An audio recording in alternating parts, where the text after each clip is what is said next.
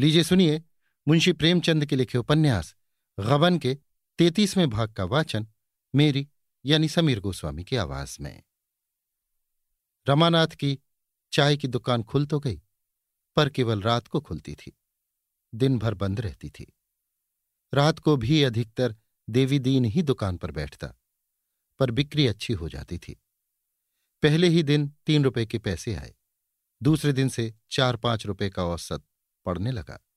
चाय इतनी स्वादिष्ट होती थी कि जो एक बार यहाँ चाय पी लेता, फिर दूसरी दुकान पर ना जाता। रमा ने मनोरंजन की भी कुछ सामग्री जमा कर दी। कुछ रुपए जमा हो गए तो उसने एक सुंदर मेज ली। चिराग जलने के बाद साग भाजी की बिक्री ज़्यादा न होती थी। वो उन टोकरों को उठाकर अंदर रख देता और बरामदे में वो मेज लगा देता। उस पर ताश के सेट रख देता। दो दैनिक पत्र भी मंगाने लगा। दुकान चल निकली। उन्हीं तीन चार घंटों में छह सात रुपए आ जाते थे और सब खर्च निकालकर तीन चार रुपए बच रहते थे। इन चार महीनों की तपस्या ने रमा की भोग लालसा को और भी प्रचंड कर दिया था। जब तक हाथ में रुपए न थे, वो मजबूर था। रुपए आते ही सैर सपाटी की धुन सवार हो गई। सिनेमा की याद भी आती थी। रोज के व्यवहार की मामूली चीज़ें जिन्हें अब तक वो टालता था, अब अबाध रूप से आने लगीं। देवी दीन के लिए वो एक सुंदर रेशमी चादर लाया। जग्गो के सिर में पीड़ा होती रहती थी। एक दिन सुगंधित तेल की दो शीशियाँ लाकर उसे दे दी। दोनों निहाल हो गए। अब बुढ़िया कभी अपने सिर का बोझ लाती तो उसे डांटता, काकी, अब तो मैं भी चार पैसे कमाने लगा। अब तू क्यों जान देती है? अगर फिर कभी तेरे सिर पर टोकरी देखी तो कह देता हूँ, दुकान उठाकर फेंक दूँगा। फिर मुझे जो सजा चाहे दे देना। बुढ़िया बेटे की डांट सुनकर गदगद हो जाती। मंडी से बोझ लाती तो पहले चुपके से देखती, रमा दुकान पर तो नहीं है। अगर वो बैठा होता तो किसी कुली को एक दो पैसा देकर उसके सिर पर रख देती।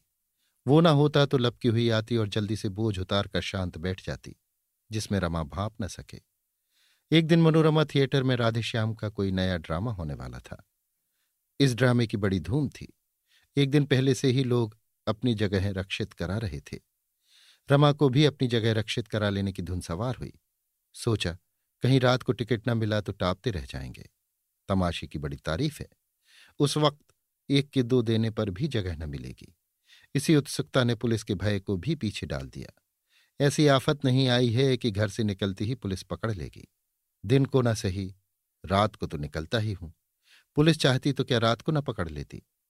फिर मेरा वो हुलिया भी नहीं रहा। पगड़ी चेहरा बदल देने के लिए काफ़ी है। यो मन को समझाकर वो दस बजे घर से निकला।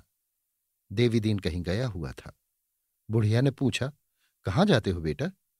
रमा ने कहा, कहीं नहीं काके, अभी आता हूँ। रमा सड़क पर आया तो उसका साहस हिम की भांति पिघलने लगा। उसे पग पग पर शंका होती थी, कोई कांस्टेबल ना आ रहा हो। उसे विश्वास था कि पुलिस का एक एक चौकीदार भी उसका हुलिया पहचानता है और उसके चेहरे पर निगाह पड़ते ही पहचान लेगा। इसलिए वो नीचे सर झुकाए चल रहा था। सहसा उसे ख्याल आया। गुप्त पुलिस वाले सादे कपड़े पहने इधर उधर घूमा करते हैं।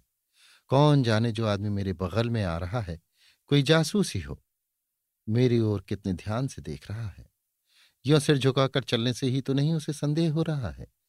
यहाँ और भी सामने ताक रहे हैं। कोई यों सिर झुकाकर नहीं चल रहा है।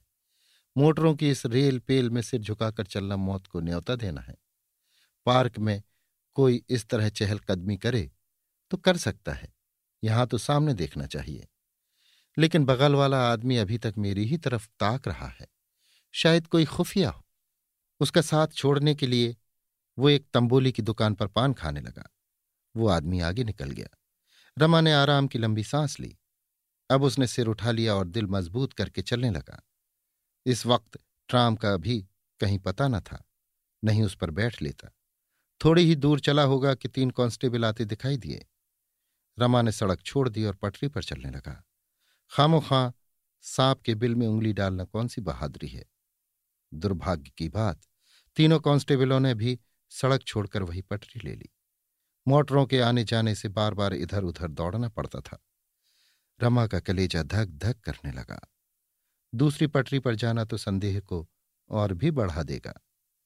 कोई ऐसी गली भी नहीं जिसमें घुस जाऊँ। अब तो सब बहुत समीप आ गए। क्या बात है? सब मेरी ही तरफ़ देख रहे हैं। मैंने बड़ी हिमाकत की कि ये पगड़ बाँध लिया और बंधी भी कितनी बेतुकी। एक टीले सा ऊपर उठ गया है। ये पगड़ी आज मुझे पकड़ावेगी बांधी थी कि इससे सूरत बदल जाएगी। ये उल्टे और तमाशा बन गई। हाँ, तीनों मेरी ही ओर ताक रहे हैं। आपस में कुछ बातें भी कर रहे हैं। रमा को ऐसा जान पड़ा पैरों में शक्ति नहीं है। शायद सब मन में मेरा हुलिया मिला रहे हैं। अब नहीं बच सकता। घर वालों को मेरे पकड़े जाने की खबर मिलेगी तो कितने लज्जित होंगे। जालपा तो रो रो कर प्राण ही दे देगी। पाँच साल से कम सजा न होगी। आज इस जीवन का अंत हो रहा है। इस कल्पना ने उसके ऊपर कुछ ऐसा आतंक जमाया कि उसके औसान जाते रहे। जब सिपाहियों का दल समीप आ गया तो उसका चेहरा भय से कुछ ऐसा विकृत हो गया। उसकी आँखें कुछ ऐसी सशंक हो गईं और अपने को उनकी आँखों से बचाने के लिए वो कुछ इस तरह दूसरे आदमियों की आड़ खोजने लगा कि मामूली आदमी को भी उस पर संदेह होना स्वाभाविक था। फिर पुलिस वालों की मजी हुई आँखें। क्या चूकती? एक ने अपने साथी से कहा, यो मनय चोर ना होए तो तुम्हारी टांगन ते निकर जाई। कश चोरन की नाई ताकत है?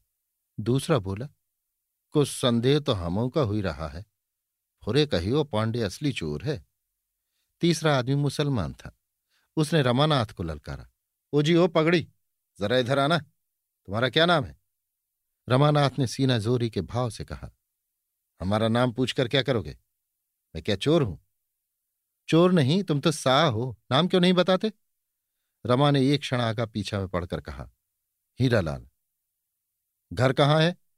घर? हाँ घर ही पूछते हैं। शाहजहांपुर। कौन मोहल्ला? रमा शाहजहांपुर न गया था। न कोई कल्पित नाम ही उसे याद आया कि बता दे। दुस्साहस के साथ बोला, तुम तो मेरा हुलिया दिख रहे हो। कांस्टेबल ने भपकी दी। तुम्हारा होलिया पहले से ही लिखा हुआ है।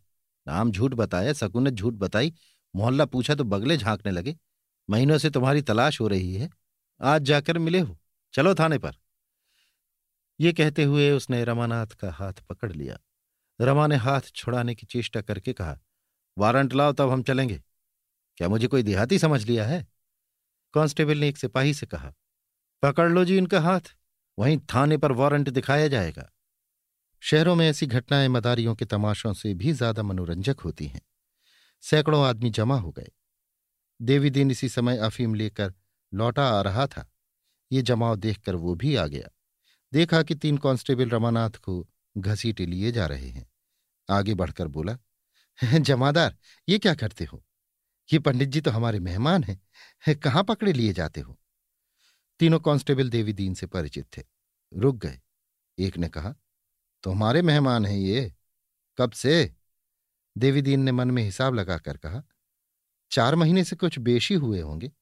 मुझे प्रयाग में मिल गए थे। रहने वाले भी वहीं के हैं। मेरे साथ ही तो आए थे। मुसलमान सिपाही ने मन में प्रसन्न होकर कहा, इनका क्या नाम है? देवी दीन ने सिटपिटा कर कहा, नाम इन्होंने बताया ना होगा। सिपाहियों का संदेह दृढ़ हो गया। पांडे ने आँखें निकाल कर कहा, जान परत है तुम हूँ मिले हो। नाव काहे नहीं बतावत हो इनका? देवी दीन ने आधारहीन साहस के भाव से कहा, मुझसे रौब न जमाना पाड़े, समझे?